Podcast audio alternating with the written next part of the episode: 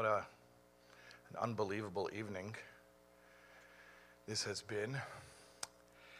And uh, yes, as the introduction mentioned, I've spoken in a few places, and seemingly I shouldn't be too nervous about this. This is right at home. This is it's 25 minutes from my house. but I'm, I'm kind of awestruck by the job they gave me. We're celebrating the Rebbe's 120th birthday, and they told me to speak about the Rebbe in less than 10 minutes. I don't know how to describe anyone's life, a life, a, a person's life, in 10 minutes, let alone someone who was and continues to be larger than life. So I'll tell you what I, what I decided to do. We're, we're in the Cradle of Aviation Museum. In case the people watching online don't know, we're in the IMAX Theater, Cradle of Aviation. And amazing. It's actually very breathtaking here. So I wanted to talk about uh, aviation history, if that's okay with you. Okay, all right. So uh, yeah, we, I've some, uh, brought some visuals. Okay. So this is uh, Kitty Hawk, North Carolina, December of 1903. Orville and Wilbur Wright, the Wright brothers, uh, flew their first flight. For, for ages, human beings had looked to the skies and seen the birds fly and dreamt of human flight. And it was an impossibility, it was fantasy until that fateful day. And their plane flew all of 12 seconds.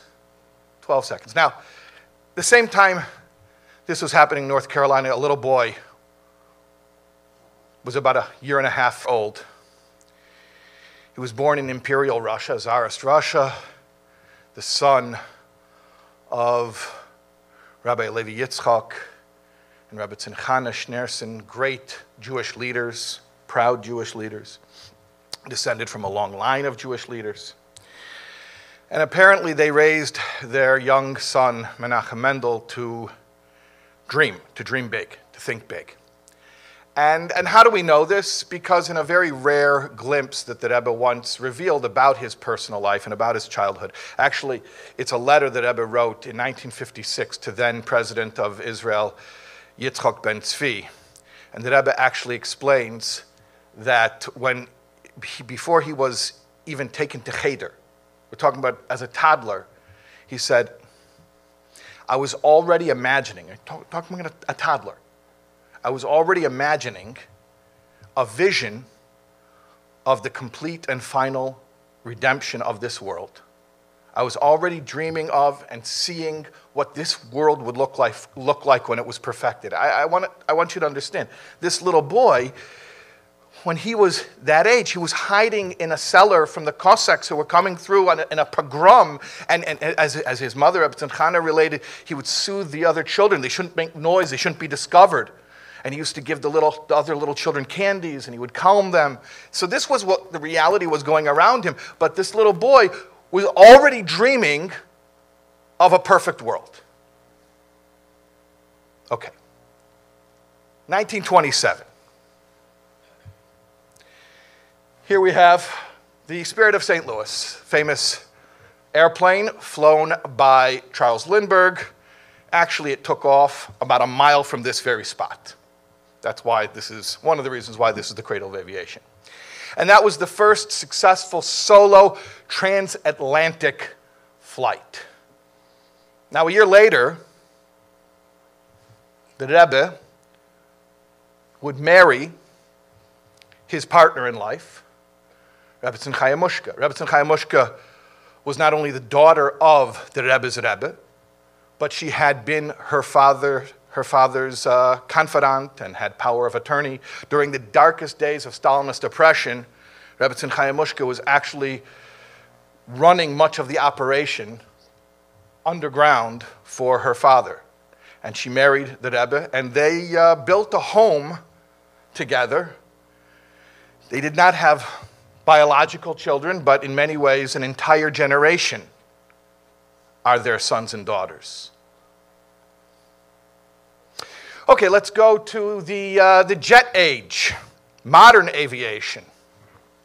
Yeah, okay, now planes are going very, very fast. This is the modern era. And at this point, 1941, the Rebbe comes to America. And in America, the Rebbe is, settles in Brooklyn, and he's working for his father in law. And he is managing, directing the three large organizations which were put together to, as the framework for Chabad activities in America Merkos L'Inyonei Chinuch, Machne Yisrael, and Kehos. And uh, things are now becoming uh, more official. It's a whole operation, and there are representatives all over the country, all over the world, affiliates.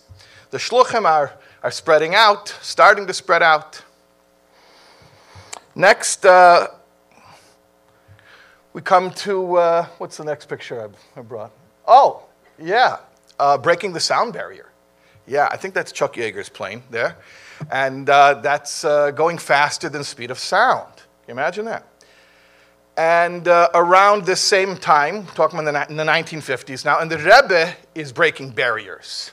And he calls it breaking barriers. The slogan of the Rebbe during this time is Ufaratzta, which is God Almighty's charge to our forefather Jacob. He tells him, burst out, break through boundaries. And the Rebbe is breaking through social boundaries and psychological boundaries, telling people, get out of your box, especially American Jewry, which in many ways is apathetic. And, and, and the Rebbe is encouraging every single person who will listen to his voice, ufaratzta, break out, break through the barriers, reach out to another Jew, and uh, inspire them. Okay, uh, next we have, I think we have the space age. Yeah, okay, space age, space race, NASA, man on the moon, all that stuff. And what's happening? What is the Rebbe doing? The Rebbe is reaching for the moon, and uh, things are going at a fever pitch at this point. Um, Shluchim are spreading out more there are the, the mivtsayim, the mitzvah campaigns, where young people are standing on the corner. Excuse me, sir, are you Jewish? Excuse me, ma'am, are you Jewish? You know, guerrilla Judaism right there on the corner. Would you like to put on tefillin? Would you like to light Shabbos candles? Um, the, the, mitzvah tanks, you know, the repurposed RVs, the recreational vehicles that uh, all of our kids refer to as tanks, and uh, going out, hitting the streets uh, Chabad houses, and, and the is tapping into the, the zeitgeist of the counterculture, and the Rebbe says, I'm going to make my own spiritual Peace Corps. And uh, the Rebbe is sending out young couples to go and turn over the whole world. Okay, what do we have next? Oh, the Concorde jet. Yeah, the Concorde jet. Now, uh, yeah, so I, I, mentioned they broke the sound barrier a couple decades earlier. That was Chuck Yeager. That was like elite military. Now, regular civilians are breaking the sound barrier, meaning it's becoming democratized. It's becoming something that anybody can do. And they're, they're flying the Concorde from New York to London in, in, I think, two hours and 50 minutes, something like that. Absolutely wild. And as sonic booms are being heard over Long Island, the Rebbe is making a boom we're talking the same era as the Concorde, talking in the 1970s and in 1977. The Teldons come out to be the first Shliach couple on Long Island, and they make a boom here in Long Island. Okay, yeah? Okay, now what do I got? Before, the International Space Station? It looks like, okay, fine. All right, International Space Station whole new era. I mean, now we're, now we're up to the 90s already. And the Rebbe is tapping into technology, the satellite age. This is uh, this picture here. That, uh, show the picture of the Rebbe with, from Hanukkah Live. The Rebbe is using technology. The Rebbe is using, using satellites, and the Farbrengens are being, uh, are being broadcast on satellite feed. And there's Chabad.org. You know, before Google, before Facebook, before YouTube, there was Chabad.org already. Use, yeah, it's amazing using all of the, the, the advantages that modern technology are giving us. Just absolutely like sci fi, but it's not sci fi, it's really happening. Okay. Now, we know that in 1994 the Rebbe passed on. But I want to explain that the Rebbe's vision, the Rebbe's dream, the, the dream of that little boy of a perfect world, that dream did not stop. The dream only kept growing. Because you see, it was always part of the Rebbe's dream that this was not about him, this was about you.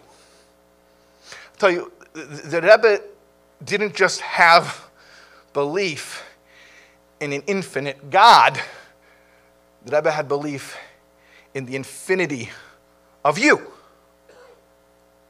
So now, go ahead. This picture is from a month ago. Uh, breakthrough in aviation.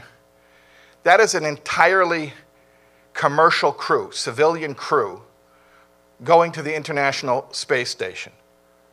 And I should add that the captain of that entirely civilian crew is a nice Jewish boy by the name of Eitan Stibbe. And when he spoke live from the International Space Station, he spoke in Hebrew. So now we're living in an era where civilians can go buy a ticket to the moon, to Mars. Why not? What did the Rebbe do?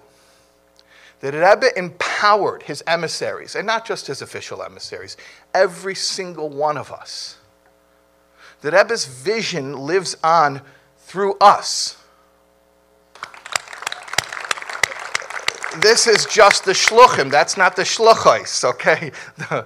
and, and those are just the shluchim who made it into the picture.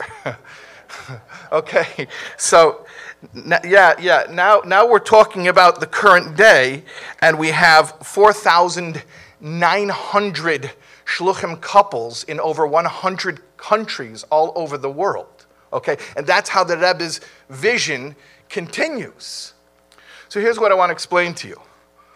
When the Rebbe was born, no one had flown. The Wright brothers hadn't even gotten off the ground for their little 12 second flight. It was a dream. It was impossible. It couldn't be done. And today, as we celebrate the Rebbe's 120th birthday, civilians are buying tickets into outer space. The same exact revolution happened in Judaism with the Rebbe's vision, the Rebbe's dreaming, the little boy who was hiding from the Cossacks but wasn't afraid and dreamt of a perfect world where every man, woman, and child would know God and see the truth and live in peace and prosperity and safety and health. I'm telling you, what was science fiction once upon a time is reality today. We see it with our own eyes, it's undeniable. Just want to tell you one more thing. As I was standing outside in the lobby, I uh, asked one of the workers here for the Wi Fi code. And I don't know if anyone else here asked for the Wi Fi code, but if you did, you can corroborate I didn't make it up for this speech. I asked him, What's the Wi Fi code? He told me here at the Cradle of Aviation Museum, he said, Future is now exclamation point.